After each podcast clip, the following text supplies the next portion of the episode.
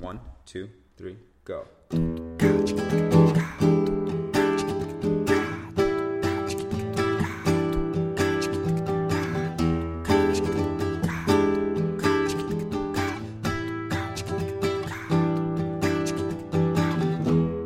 Hello, and welcome to International Security Off the Page. On today's episode, we are talking about when and why states reveal their clandestine military capabilities. We'll also discuss the role of the private sector and industry in helping develop these capabilities, as well as concealing them. I'm Morgan Kaplan, the executive editor of International Security, and we'll be speaking with Austin Long, the author of a recent IS article with Brendan Green titled Conceal or Reveal Managing Clandestine Military Capabilities in Peacetime Competition. And a little later, we'll go off the page with E.J. Herold, who is the executive director of the International Institute for Strategic Studies Americas and was previously the NATO Deputy Assistant Secretary General for Defense Investment.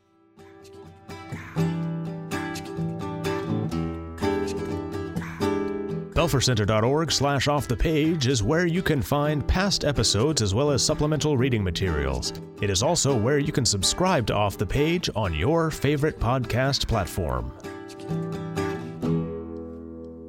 Austin Long is Vice Deputy Director for Strategic Stability in the Joint Staff J5 at the Department of Defense.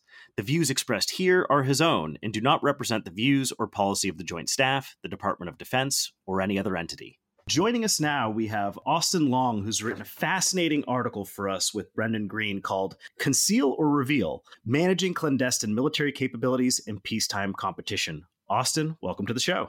Thank you very much for having me. It's a pleasure to be here. So, what is the big question that you guys are trying to answer in this manuscript, and what's the main argument? We, we try to do a couple of things in the manuscript in terms of laying out the problem. First is, is sort of defining a clandestine capability so all military capabilities benefit from some degree of secrecy, right? If the adversary doesn't know an attack is coming, obviously the attack is more likely to succeed in many cases. This is a little different than just sort of normal secrecy or normal surprise in that because the capability depends on a, an adversary vulnerability, its military utility may not just diminish, but may go to zero if the adversary becomes aware of the vulnerability and fixes it. So if you think about something in the cyber realm where there's an exploit, where there's a problem in your software that somebody can take advantage of. If you know you have that problem, of course, you know, most of your listeners in their daily life will have gotten a security update on one piece of software or another. It can be pretty easy to fix, at least in theory. So it's very difficult to talk to an adversary, to reveal this capability to an adversary without putting it at risk, right? So I have a very powerful capability. I tell you about it to deter you or to shape our, our competition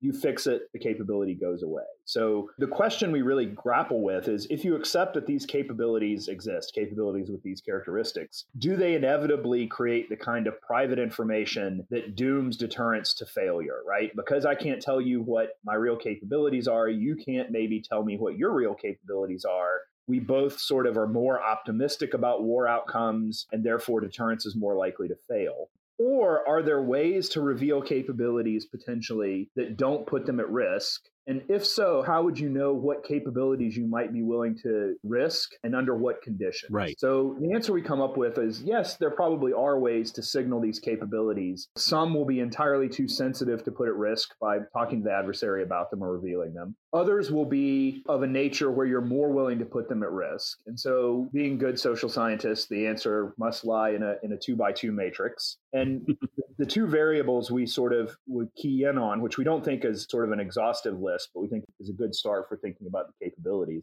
One is how unique the capability is in your sort of portfolio of capabilities. So if this is your one way to do something, it provides unique warning, it provides unique ability to hold adversary capabilities or values at risk, that means you're going to be less likely to put it at risk. Whereas if it's just one among many capabilities, it's not as unique, um, you'll be more likely to put it at risk. Because if you do lose it, if the cap- adversary does figure out the vulnerability and, and fixes it, well, you've lost a capability, but it, it's only one among. So that's sort of one axis of variation. The other is how easy is it for the adversary to fix the vulnerability in question? So in the cyber realm, the vulnerability fix may be quite easy and not take very long. just fixing a few lines of code, distributing a patch, etc. Others that require you know more extensive changes in physical world the adversary may be able to fix the vulnerability but it will take them such a long time that you're more willing to put it at risk. So from a revelation perspective the ideal capability is one that's not very unique but the fix of the vulnerability for the adversary takes a long time. You can reveal that all day long because if you lose it i don't care. I've got other capabilities. But even if the adversary finds out what the vulnerability is it's going to take them a long time to fix. Obviously the other end of the spectrum is it's a unique capability that the adversary can easily fix the vulnerability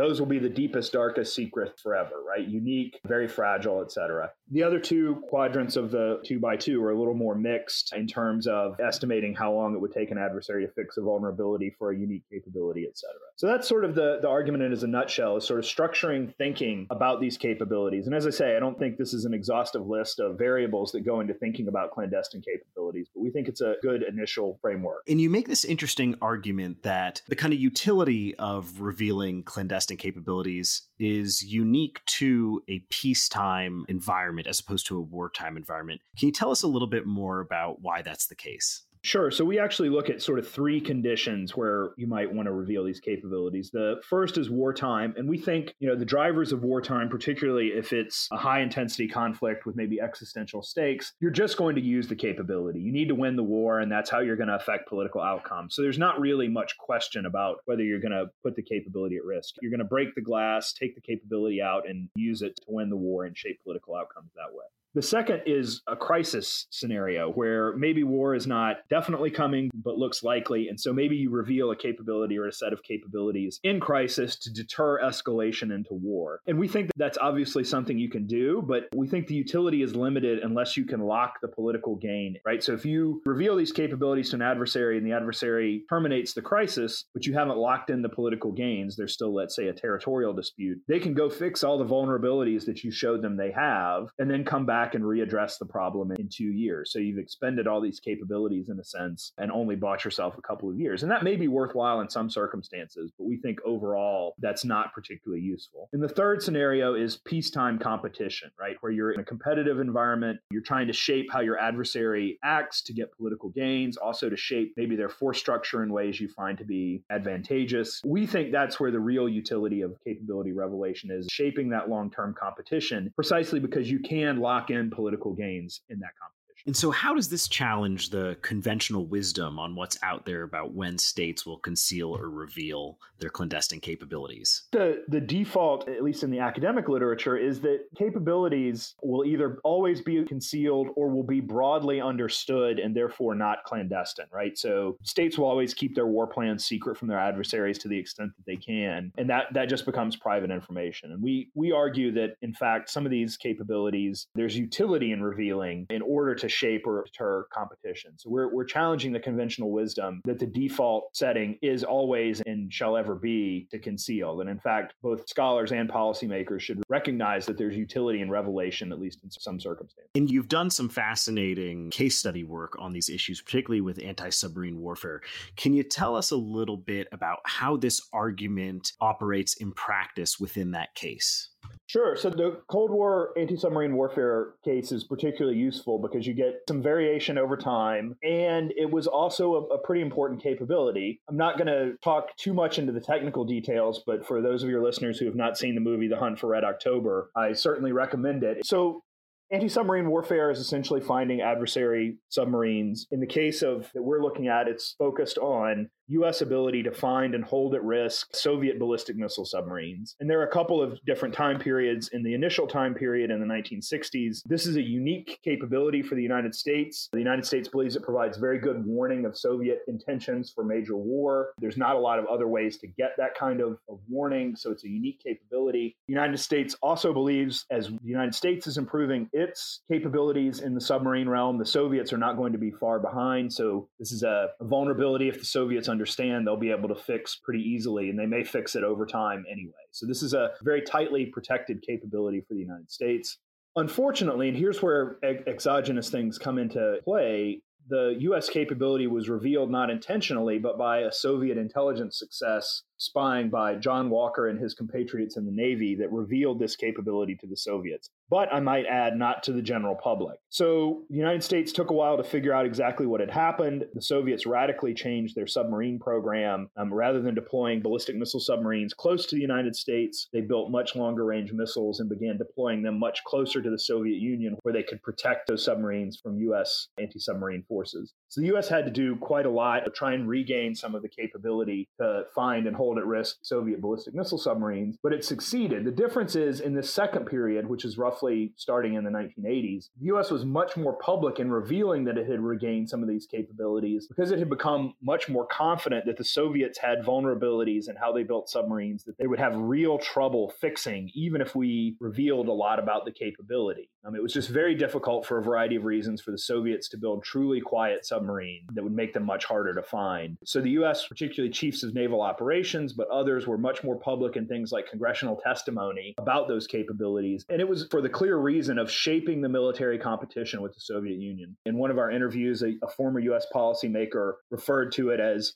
we wanted to show the Soviets the mountain, that is, the mountain of U.S. military industrial capability, and that the mountain was too high to climb in terms of shaping that late Cold War competition. So, from that perspective, I think the revelation in the late Cold War of U.S. anti submarine capabilities was actually fairly effective.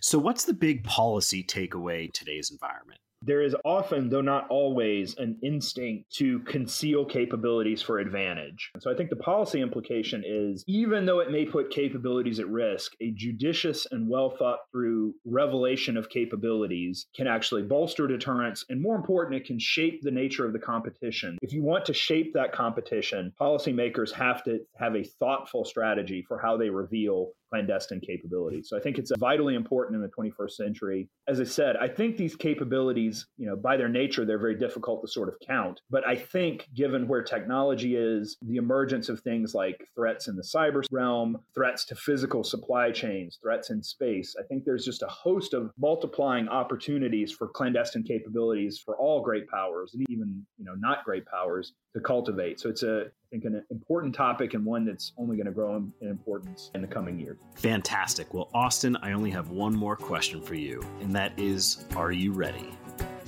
Ready for what? To go off the page. If you enjoy listening to Off the Page, you'll enjoy reading our quarterly journal, International Security, which is edited and sponsored by the Belfer Center at Harvard Kennedy School and published by the MIT Press. To learn more about the journal, please check out belfercenter.org/is.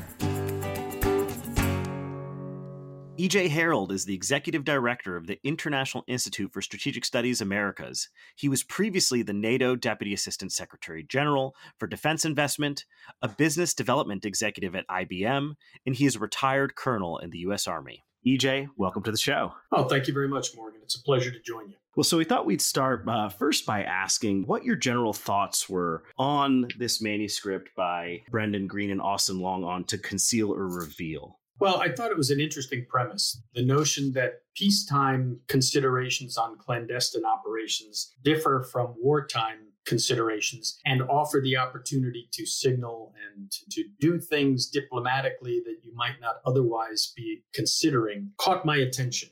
One question we had is as someone who's had a tremendous amount of experience in the intersection of defense industrial collaboration. You served for six and a half years as Deputy Assistant Secretary General for Defense Investment at NATO, as well as at IBM in Brussels. Do these conversations about when to conceal or reveal military capabilities come up in these conversations across the sectors? I wouldn't say that they come up explicitly as an acquisition question, but they are implicit in the discussion of acquisition initiatives where the government is setting or the international organization is setting its priorities and asking for a response from industry for what their capabilities are. And it comes up for the industry folks in their informal discussions as they're sensing with their client base what the client is looking for versus what they have to offer. I think the real issue here, when you have this discussion around the article, is technologically, as technology advances, what do we want to protect and what do we have to protect versus what can we use for political and diplomatic purposes to advance the interests of the state. And to what extent is there kind of disagreement or friction between the two over what is appropriate and not appropriate for sharing technology. And I ask that because you've sat on both sides. On the one hand, you've been in a position at NATO, and on the other hand, at IBM, you were in a position representing the company with NATO. Oh, I would say there's absolutely a tension, mostly because from the industry side, there's a profit motive. And hmm. so whatever serves the interests of the corporation to advance sales is something that they want to pursue.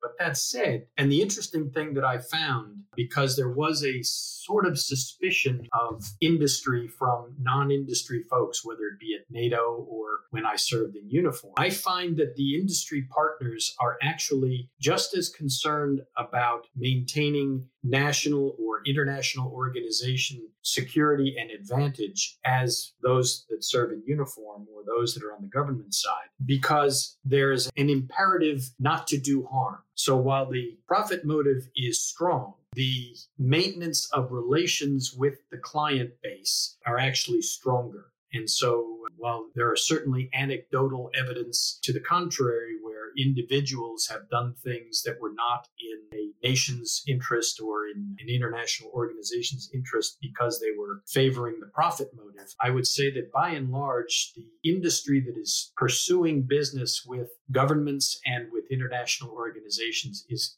highly sensitive to maintaining secrecy and advantage for their clients and not doing anything that will jeopardize future sales or future business with that client. There's variation in that across firms. Not that any firm doesn't take security seriously, but I'm just thinking you have sort of traditional defense contractors that are very used to dealing with very sensitive materials. But increasingly, and we certainly see this in the space and, and cyber world, a lot of the firms that are starting to do business with defense entities, you know, they may have more of a commercial presence in data technology, in software, or in sort of space startup stuff. So I wonder if you see any variation between the sort of big defense prime type firms and maybe smaller startups that aren't quite as accustomed to that world.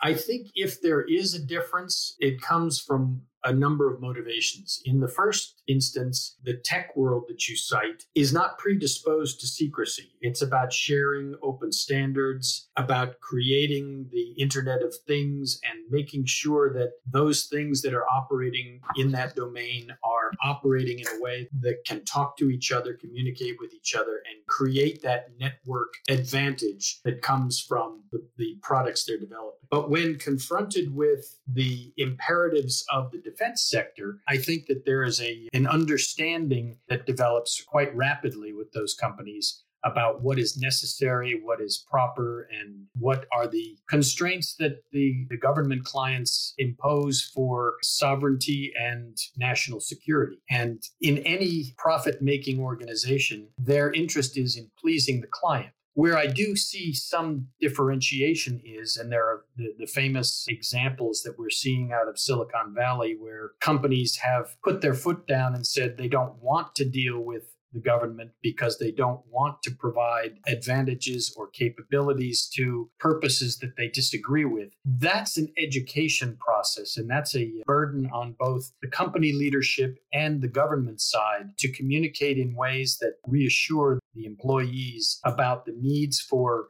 their products in national in the national security space as well as why secrecy or confidentiality is a, a requirement or a need vis a vis potential competitors. So far, we've been talking about this almost as if there's kind of like a, a binary relationship, to actors, right? There's the, the governments, the militaries involved, and then there's a company from the private sector. But this obviously gets complicated very quickly once we factor in that some military technologies, right, are joint products of multiple nations, and some technologies themselves are built by multinational corporations that have different components all across the world. And so I guess the question to both of you is to what extent does this create issues in both companies' understandings of their responsibilities to maintain clandestine technology, but also how countries themselves, when they're developing it, do they have some sort of friction or disagreement over what the ultimate,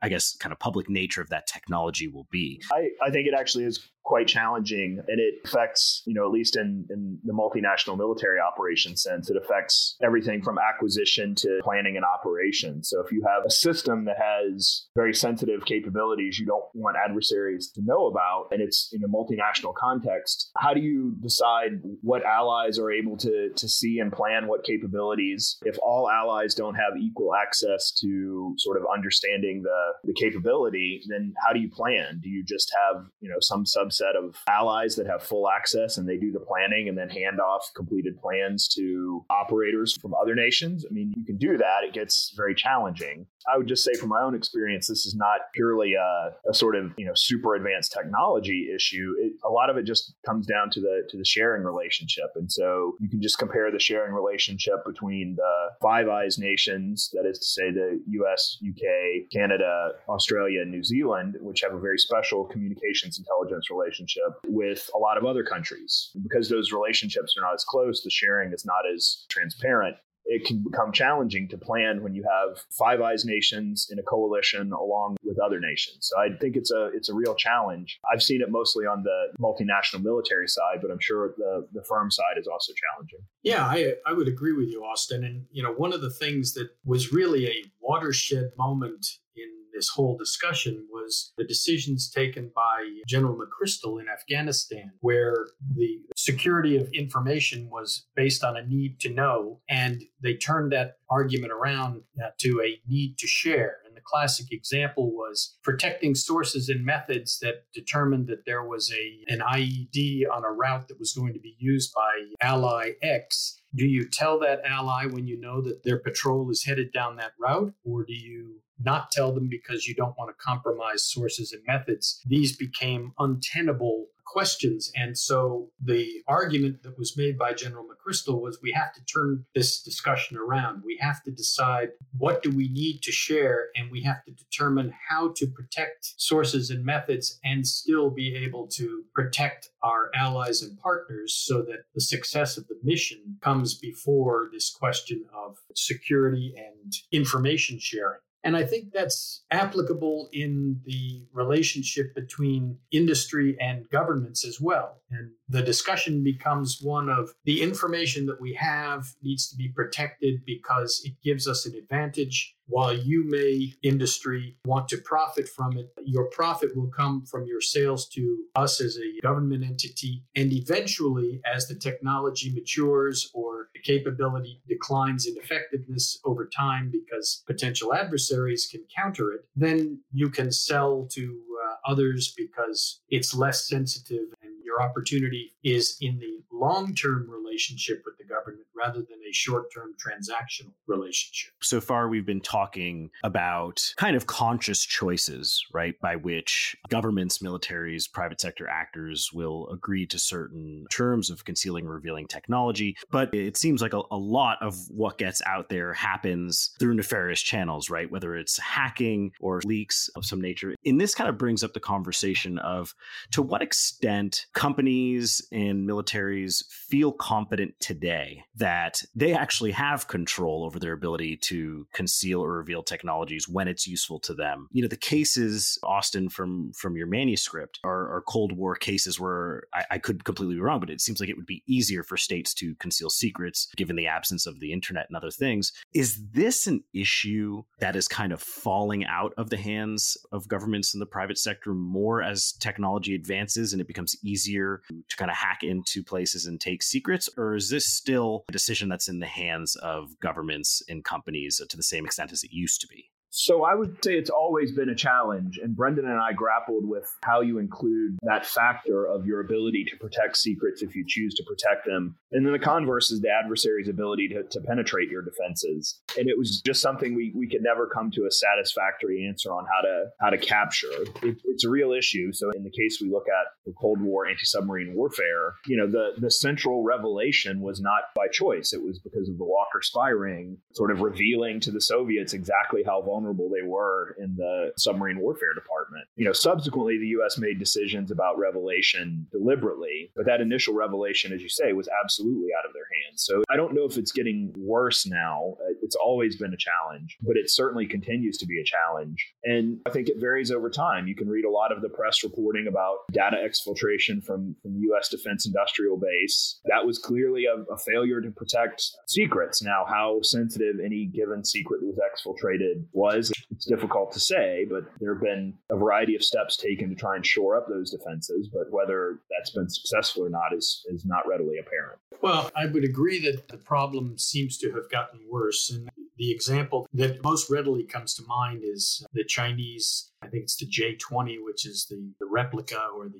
the look-alike to the F 35. And famously, months of access to Lockheed Martin's proprietary information uh, gave the Chinese the opportunity to exfiltrate some of the technological capacity of that fighter. And the internet has laid bare the risks of information theft and unintended information transfer. Now, fortunately, there's a good deal of effort being put into securing internet access and, and securing information. But I think that we will continue to be fighting a difficult battle in cyberspace with information theft, disinformation, and the ability on both sides to try to diminish the importance of information stolen as a way of deterring or keeping those that may have stolen something from understanding its true value and potential use. So it's a very complex environment, and that's one of the things that I saw in the IT industry they, they still, for all of their vaunted capacity, don't have good answers for preventing this type of activity on the part of bad actors. And you know, EJ, it brings up an interesting point that we've thought about often, which is who's responsible for the security of information in cybersecurity, right? One of the big tensions within the national security cybersecurity sphere is is the government responsible for securing the cyberspace of private sector companies? And i wonder to what extent that this disagreement or kind of uh, misalignment of who believes it's their jurisdiction to protect information may actually lead to more cracks and more opportunities for others to thread the needle between where there's no overlapping systems. But it's a question i think that's going to be one of the key ones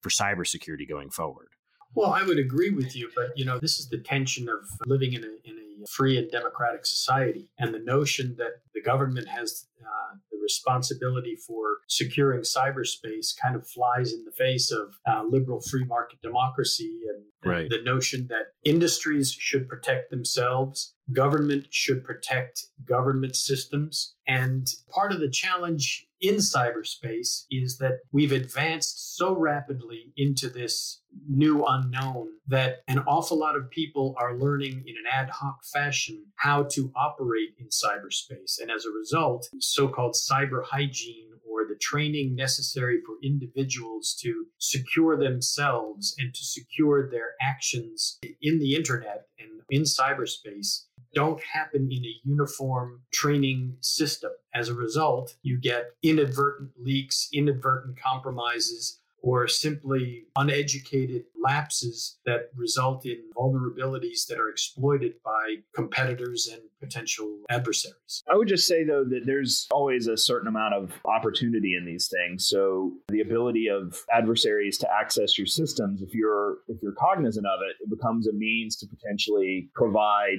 you know, some insight into a capability while protecting maybe the the sensitive nature of the capability. So I think the J20 example is interesting. It's not clear, you know, as you allude to, how much the sensitive materials technology was accessed versus just the sort of the basic shape, which is important, but maybe not as important. And I think there are potential opportunities to provide even disinformation through some of these channels if you so choose. So it becomes it becomes a very complicated thing when you're able to take lots of data. You're not always sure that the data is right. Maybe some of it's contradictory and maybe some of it is is intentionally misleading. One area I want to push the conversation, and apologies if this gets a little too meta, but one of the key points of Green and Long's article is that the utility of revealing clandestine capabilities is unique to a peacetime environment and not a wartime environment. But to what extent today are we able to kind of distinguish between those two types of worlds, right? Are, are these two worlds becoming any more blurred today, peacetime and wartime, than they were at the time these cases were looked at? And again, that ties directly back to this idea of cyber conflict, hybrid conflict, low level conflict between states. Do you believe there is more gray area between war and peacetime environments today? And if so, does that affect the way that the argument applies?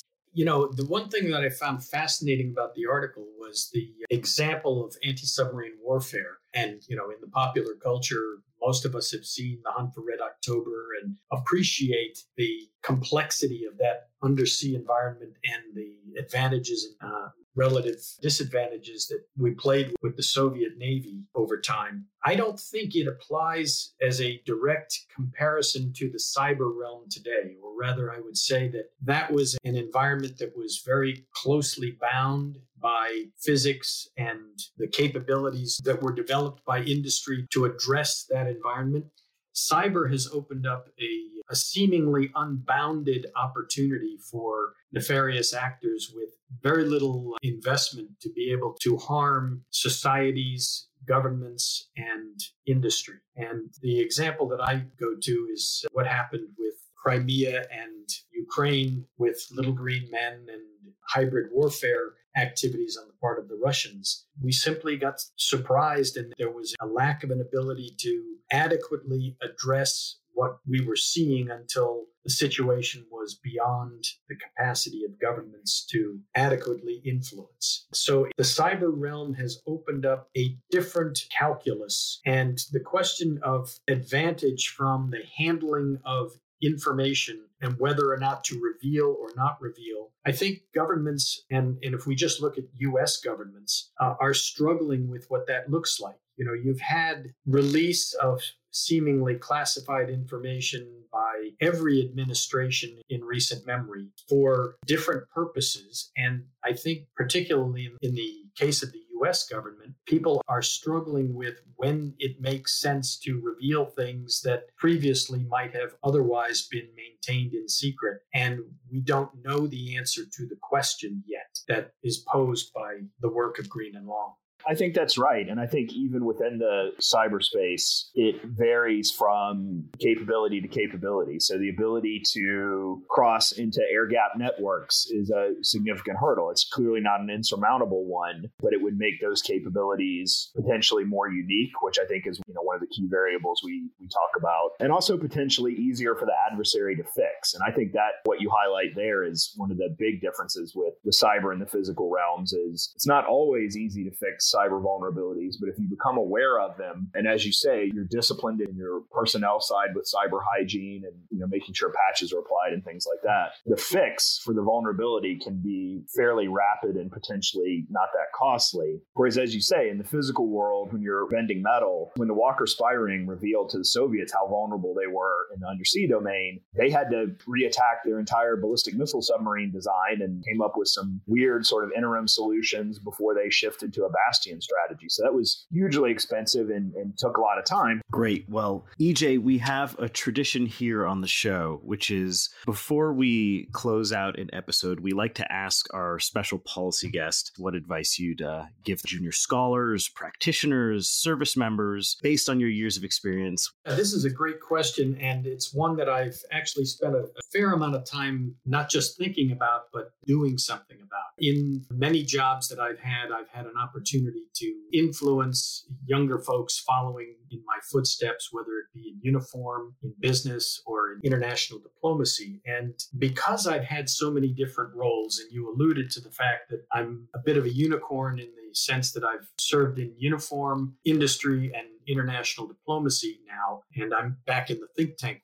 I've done all of these different things, sometimes by choice, and other times because circumstances pushed me into jobs that I didn't necessarily want, didn't necessarily appreciate at the time, and didn't necessarily think that I would be very good at. But what I've found over time is that when you are put into an unfamiliar environment or to an unpleasant environment, something that doesn't fit your self image, your planned career path, if you embrace where you are and learn the requirements of that job, if you embody or embrace the tasks and the, the learning required to be good at what you're doing, you have now given yourself an unparalleled gift. You have a new tool that goes into your toolbox. And you don't know where that tool is going to be required and when you're going to need it again, but it's there. And someday in the future, you end up in a job that prior explicit training in, and yet those tools that you've developed over time become valuable and enable you to succeed rapidly. And I'll give you a good example. I was required in military service to, because I had been injured and couldn't perform my primary duties, I was put into a job that was not coded for somebody of my skill level and seniority, and yet it needed to be done. So I did the job. And I was a battalion motor officer. And this was something that I didn't aspire to, didn't particularly want, but it was important to the readiness and preparedness of the unit for deployment. So I learned it, I did it. And then later in my job at NATO, in my first week on the job, I was called upon to answer questions about equipment preparedness and suitability within a NATO context that I was able to use the skills that I had developed way back as a first lieutenant in uniform some 30 odd years prior. So, my point to young people is never turn up your nose at a job you're asked to do or an opportunity that you're given. Learn from it, take that skill, put that tool in your toolbox. In some day, in some way, it will come in handy in the future and you'll be better off for it. That's really fantastic advice. EJ, Austin, I want to thank you both so much for providing a fascinating conversation and for joining us on the podcast today. It's been a pleasure. Thank you very much. My pleasure as well. Thanks very much.